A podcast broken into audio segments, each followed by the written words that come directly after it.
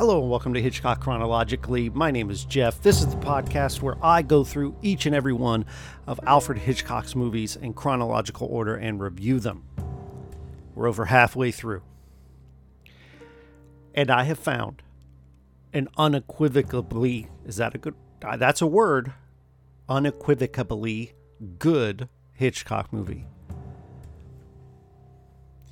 I watched Spellbound from 1945, starring Gregory Peck and Ingrid Bergman. Uh, the name sounds familiar for Ingrid Bergman. I'm not super familiar with anything else she's done, but of course, Gregory Peck uh, has won several Oscars and is most known for in my circles uh, because we watched this movie in high school was To Kill a Mockingbird. He plays the lead in that, and he plays one of the two leads here.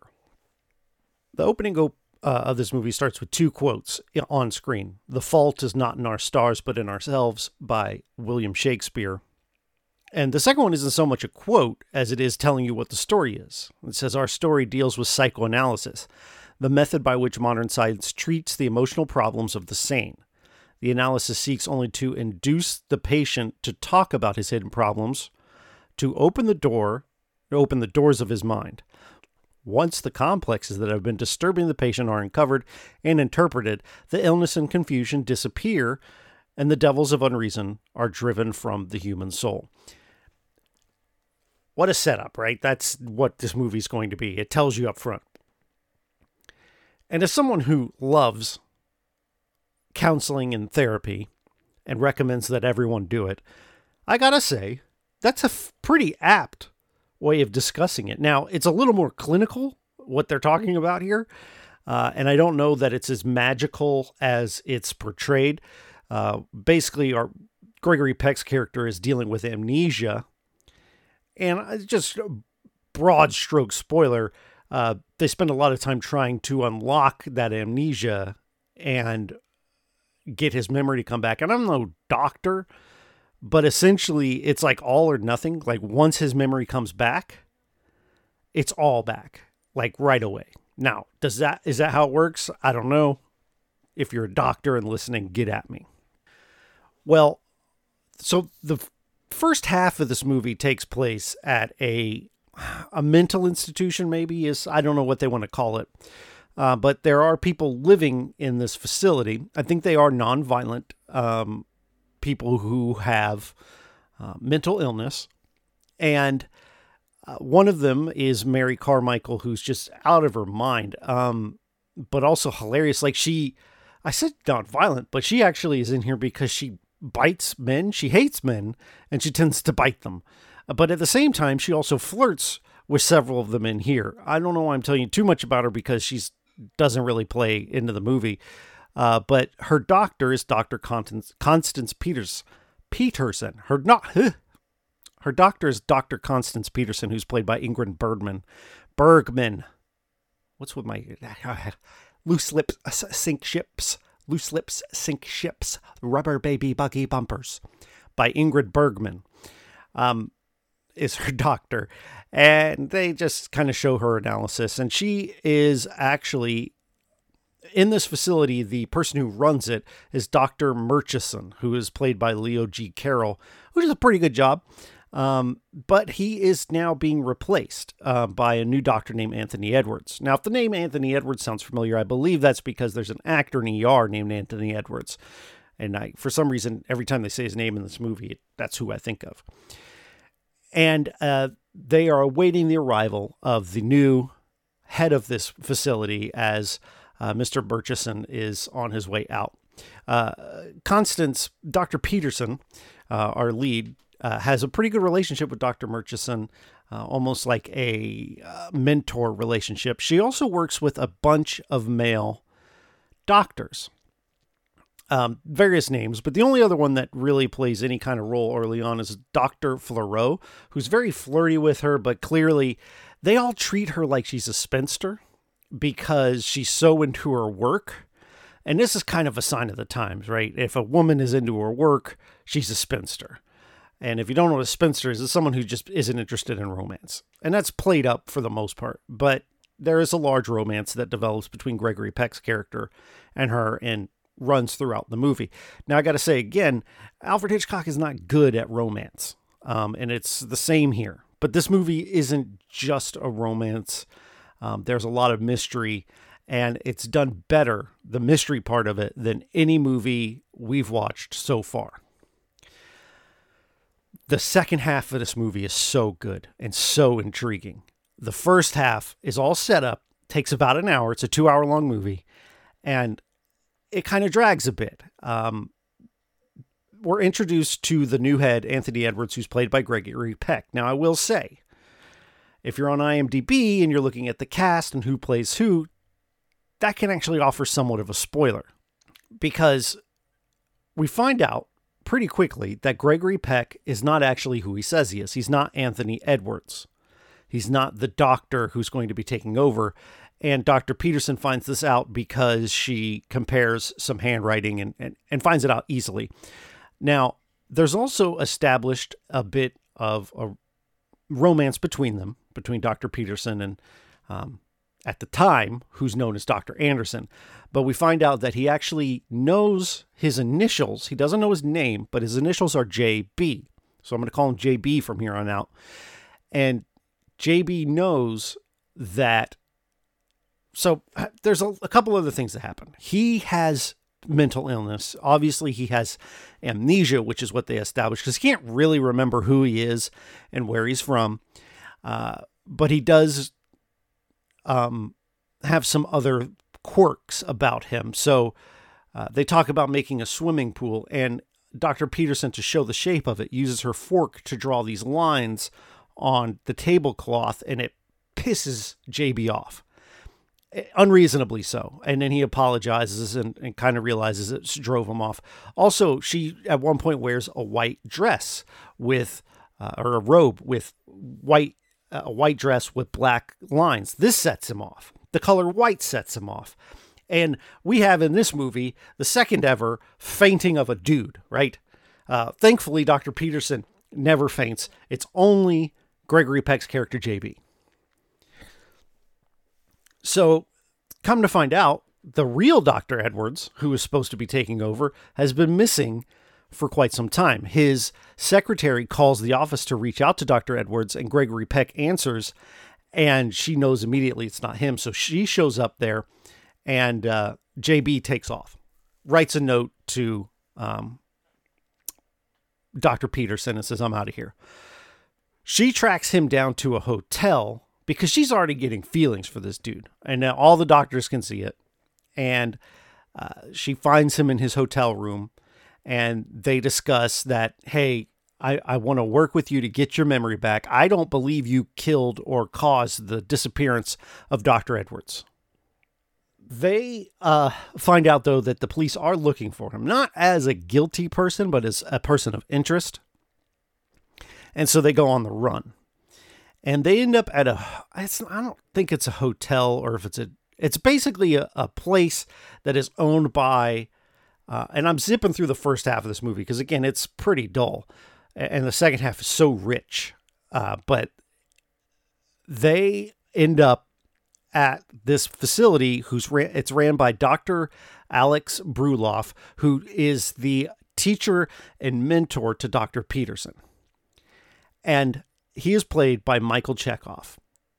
And he is the best part of this movie. He is so brilliant. He's so good and entertaining. When he's on screen, you're captivated. And this is when the movie gets good. And I skipped a lot of stuff. I didn't go scene by scene on the first half because basically all you need to know is what I've told you. He doesn't like white.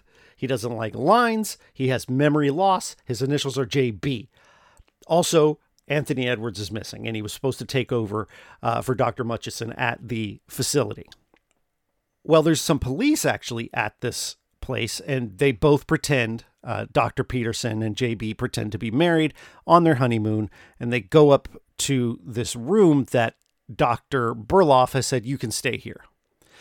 And in this room, JB is like, That's weird that your doctor friend didn't ask where our luggage was you know, and she's like, I oh, don't worry about him. He's kind of kooky and he's not too worried about it. That's just how he is.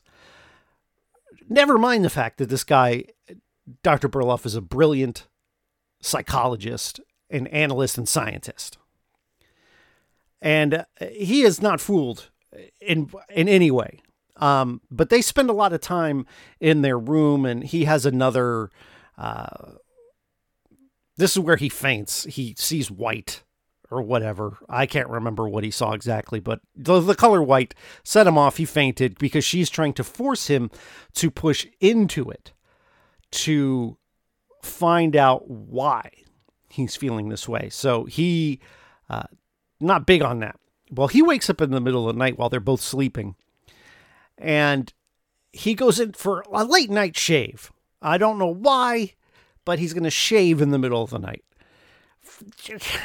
Okay, like the movie's not perfect, but it's really good. So he goes in for a late night shave, and of course, shaving cream is white. The tile in the bathroom is white. The sink is white. And this puts him in a state of uh, what do you want to call that? Like he's like glazed over. He's not in his own head anymore. He's like a zombie almost. And he walks in back into the room and he stands over Dr. Peterson with this blade that he was going to shave with. Now this is an old style straight razor. Um, you could easily murder someone with this. It's not. He's not using a Bic or you know Harry's razors. Get at me if you want to sponsor the show. Um, he's not using those he's using something he could actually murder someone with. And he stands over her, again, blank faced, and then makes his way downstairs where he sees Dr. Brulov behind his desk. Now, Dr. Brulov is up saying, you know, I'm up doing work, couldn't sleep, you know, and having some milk and some treats. So I'll go get you a glass of milk. You can join me. And the whole time, JB just stands there stoically holding the blade. And Dr. Brulov gives no indication that he's seen it. And he gives this glass of milk to JB. Now, remember, he doesn't like white. And he's got a blade in his hand, and he's been given a cup of milk. And he drinks the milk, and they show it in a first person view. Uh, this reminded me of the opening scene in Champagne, an absolutely horrible movie by Alfred Hitchcock. Uh, but he drinks it, and so you see white as he's looking through the glass at Dr. Brulov. A really kind of interesting and cool shot. Uh, and then the screen fades to black. Now, I also want to bring up there's a theme here of opening doors. And if you remember me talking about the opening words at the beginning, they talk about opening the doors of the mind. And there's several times, like the first time that Dr. Peterson and JB kiss, it shows doors opening, like it's opening these gateways to his mind. And um, this happens a couple other times, uh, but I don't know that it's driven home in the most poetic way. I get why it's there, but it's so obvious that it doesn't take any. Um, you know, there's something about art where if you tell people exactly what you're trying to say, it has less of an effect than showing them what you're trying to say and having them interpret it for themselves. I hope that makes sense. Well, Dr. Peterson wakes up, realizes that JB is missing, comes downstairs and sees Dr. Brulov lifeless on his chair. And she goes to wake him up, and he does wake up, and he's fine. And she says, Have you seen my husband? He might have taken off last night. And he goes, Well, no, he hasn't taken off. He's asleep on the couch. And she kind of pets him and whatever. He's like, You must really think I'm stupid. Basically, Dr. Brulov is so good. My my husband must have gone out very early this morning. You you didn't have He didn't go out. He's over there on the couch. He's all right. He's sleeping fine. My dear child, do you think old Alex Brulov, one of the biggest brains who is in psychiatry, is unable to make out two and two come out four? I should have known. The moment I see you with a husband whose pupils are enlarged, who has a tremor of the left hand, who is on a honeymoon with no baggage, and whose name is John Brown, I know practically what is going on. What happened? Only what I expected. There is no use taking chances with a possibly dangerous case. I sit here waiting, If you scream, I'm ready. So he comes downstairs and he's dangerous. I can see by his face. So I keep talking while I put some bromide into a glass of milk. Enough to knock out three horses. When he falls down, I run up to see you. You are sleeping like a baby, and I come back here to watch out. Dr. Brulov knows right away. He's awesome. Uh, and he is able to do something that Dr. Peterson is not able to do, and that is be objective with JB. Um, there are some parts here that are really kind of sexist because they're like talking about how they're not like obviously she's a smart doctor and people take her seriously as one. And in this case with JB, she clearly has a conflict of interest and is not able to be objective. Yet they often address it as women are not able to be objective.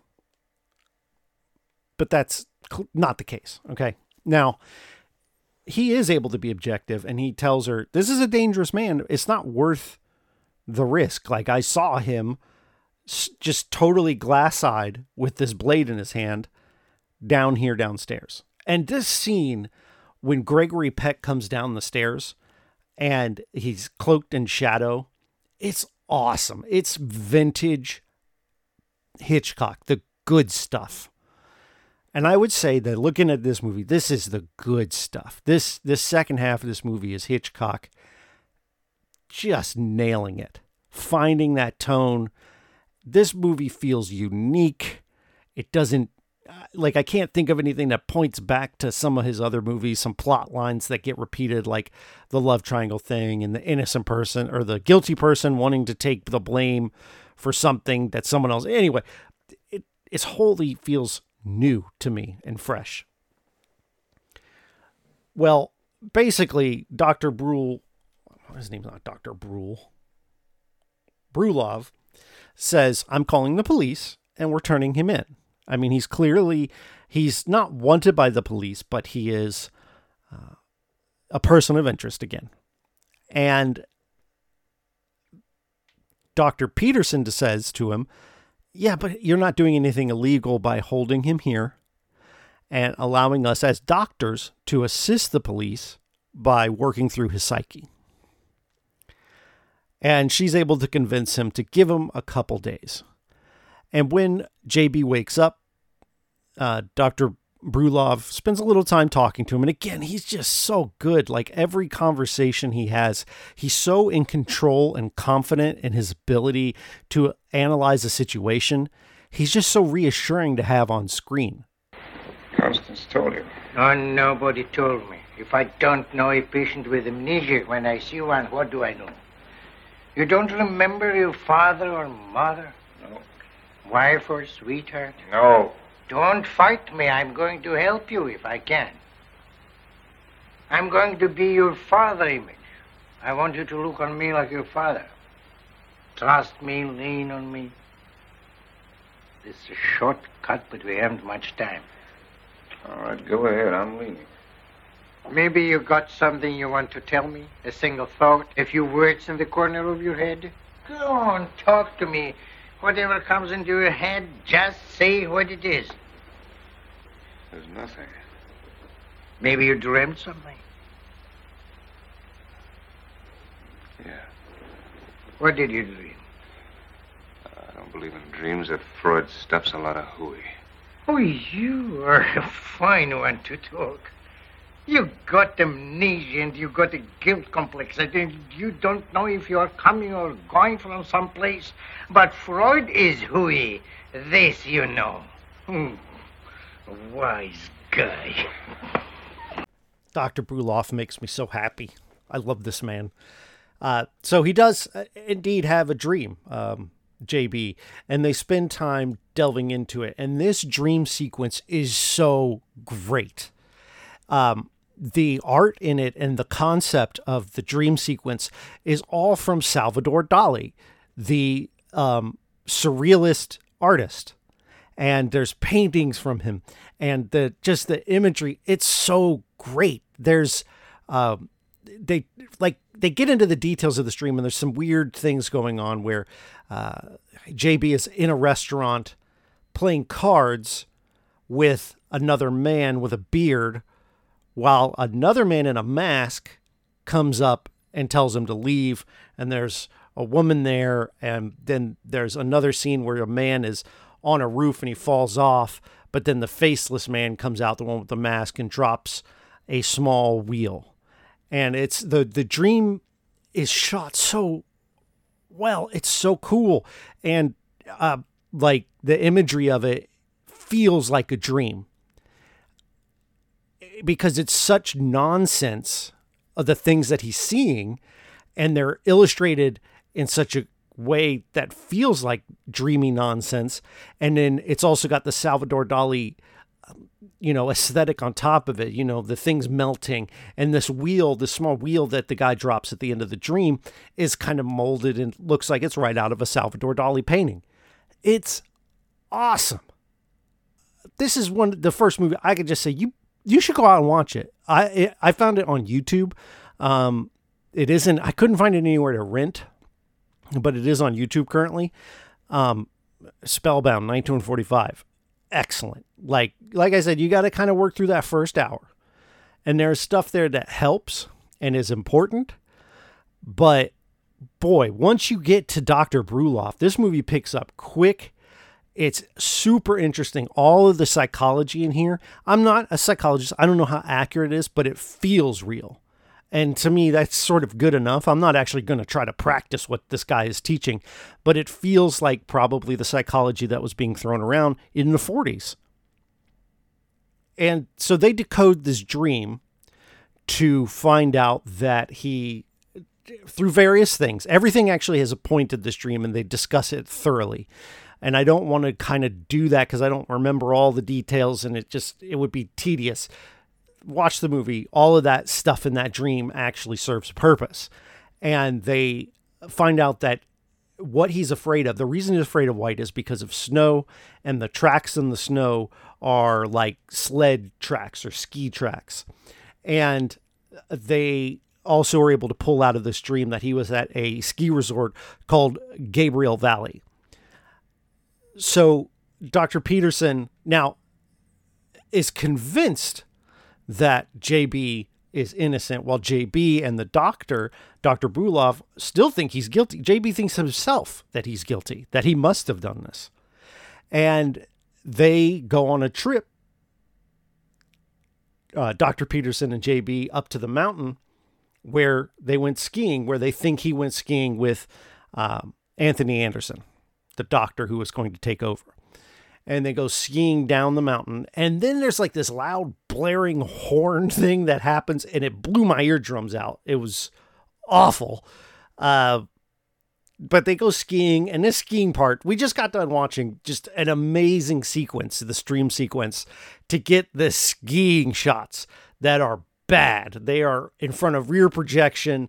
They're skiing unrealistically close to each other. It just isn't great. Uh, and it does take you out of the movie a little bit. That being said, there's some good acting here. Gregory Peck has this sort of angry look on his whenever he's forced to confront his past or these memories he's burying deep inside, he has this angry look on his face.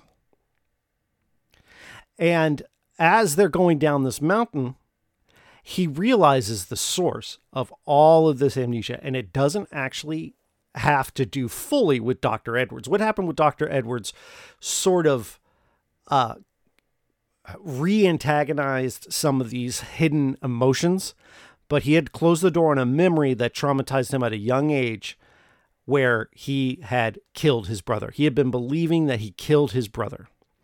And when he the, the memory comes back, and this scene is takes seconds on screen, but it's done well enough to really kind of hit home where they're on this these two boys, one of them being Gregory Peck and his little brother are on I don't know what you call it, but it's like a a handrail, like a big cement slope handrail.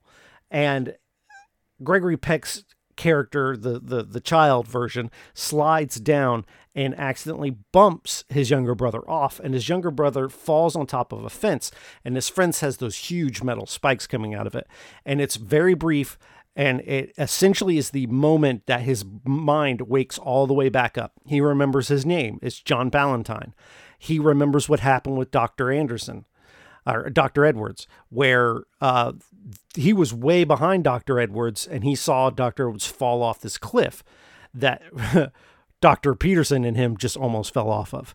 And they're able to go to the police and say, the body is down here. We know where it is. And his story checks out. So they feel like, ah, we've done it. You know, this is over. We can be together now because they're very much in love. But the problem is, is that Dr. Edwards had a bullet in his back. So JB, John Ballantyne, gets arrested and confesses to the murder. Uh, now, there's this montage of the court proceedings, and they really slim down this part, which is great because I didn't want the court part. And that's not what the movie is trying to focus on, is the court aspect of it. He confesses, he goes to jail. You get a scene of a door opening and it's a jail cell. And again, that's that symbolism that's a little obvious. Um, and the whole time, our doctor Peterson is fighting for him, but he's pretty much convinced, JB's pretty much convinced that he's done this now. And so she goes back to work at the original facility, and um, Dr. Murchison is there. And he kind of brings her back in and says, you know, take it easy, ease back in. I'll be here if you need anything. And she says, well, the good thing is that's come out of this is that you're still here, Dr. Murchison, and that Dr. Edwards hasn't replaced you. And Dr. Murchison says, yeah, I knew Dr. Edwards much and I didn't like him, but he was a good person, really. And he walks away. And this echoes in Dr. Peterson's head and she goes through her notes. And she goes into his office and wants to go over these notes with him. Now, this is kind of dumb because she's about to confront Dr. Murchison, Murchison as the person who killed Dr. Edwards. She's going to do this right as she comes up with it. She doesn't have any sort of backup plan. she doesn't have any protection against being killed. So it's kind of stupid of her to do this. But she goes in and confronts him, and they go through the dream some more, and they realize that the cards represent this club, the 21 Club, and the bearded man in the dream was Mr. Anderson, and the man without a face is Dr. Murchison. And the wheel that was dropped was a revolver. And I, I I spoke out loud watching this movie. That's when I knew I was really enjoying it. And because she, you know, Dr. Murchison says, well, one part doesn't make sense is the wheel that was dropped. That's dumb. And she goes, no, the wheel that was dropped was a revolver. And I said it right beforehand and I was like hyped because it was just great. And, and then, so he's, she says, and that revolver is in the snow with the killer's fingerprints on it. I'm like, yeah, they're going to find out. But the problem is she's here telling him this. He says, You didn't tell anyone. And she says, No. Come on now. You're confronting a murderer. Don't give him a reason to murder you. So he says, Well, actually, there's one part of your analysis I disagree with. And that is that the revolver is in the snow because it's right here on my desk. And he pulls the gun out and points it at her. And he says, You're an excellent analyst, Dr. Peterson, but a rather stupid woman. What did you think I'd do when you told me all this? Congratulate you? You forget in your imbecilic devotion to your patient that the punishment for two murders is the same as for one. oh, dude. So, uh, it's a screenplay in this movie, man. The second half of the movie is so good. It's so good. It's unironically excellent. And so she kind of calls his bluff a little bit because he says the same as two murders, but she kind of convinces him, hey, your first murder you did in sort of a state of mania where you won't be put to death. You'll maybe be locked up, but at least you'll still be able to write and do the things you love, uh, the science that you like from prison. And she says, But if you kill me, that'll be cold blood and you'll definitely be killed for it. And she, while not totally confident in her breakdown of things, stands up and walks out of the room. Now, as she's walking out, we cut to a first person perspective um, from Dr. Murchison holding the gun. And the gun is tracing past her or on her and following her and tracking her as she leaves the room. And when she leaves and closes the door, the gun turns to the camera and pulls the trigger. Oh, like. And so, like, I, part of me had hoped, I kind of hoped after that trigger pull, we just got end credits. Because sometimes you can over explain things. And if you leave out on that moment, oh man, oh, oh you don't, yes, come on. Excellent. Well, we don't leave out on that moment. We see that indeed Gregory Peck is set free. Uh, JB and Dr. Peterson are now engaged or married. No, they're married because uh, Dr. Brulov is there and refers to her, him as her husband. And they go on vacation. And then we get the end. That little sequence at the end is fine. It didn't need to be there. I would have been actually happier had they ended on the the that bullet going off at the very end of the movie. But man, this movie's great. Like the acting, like uh, our lead, Dr. Peterson, her acting's okay. Gregory Peck is okay. They aren't particularly amazing, but some of these characters, the Dr. Murchison and Dr. Brulov, are awesome. Oh man, and like some of the screw, like the directing it's the first time where I can say, "Oh man, it's good."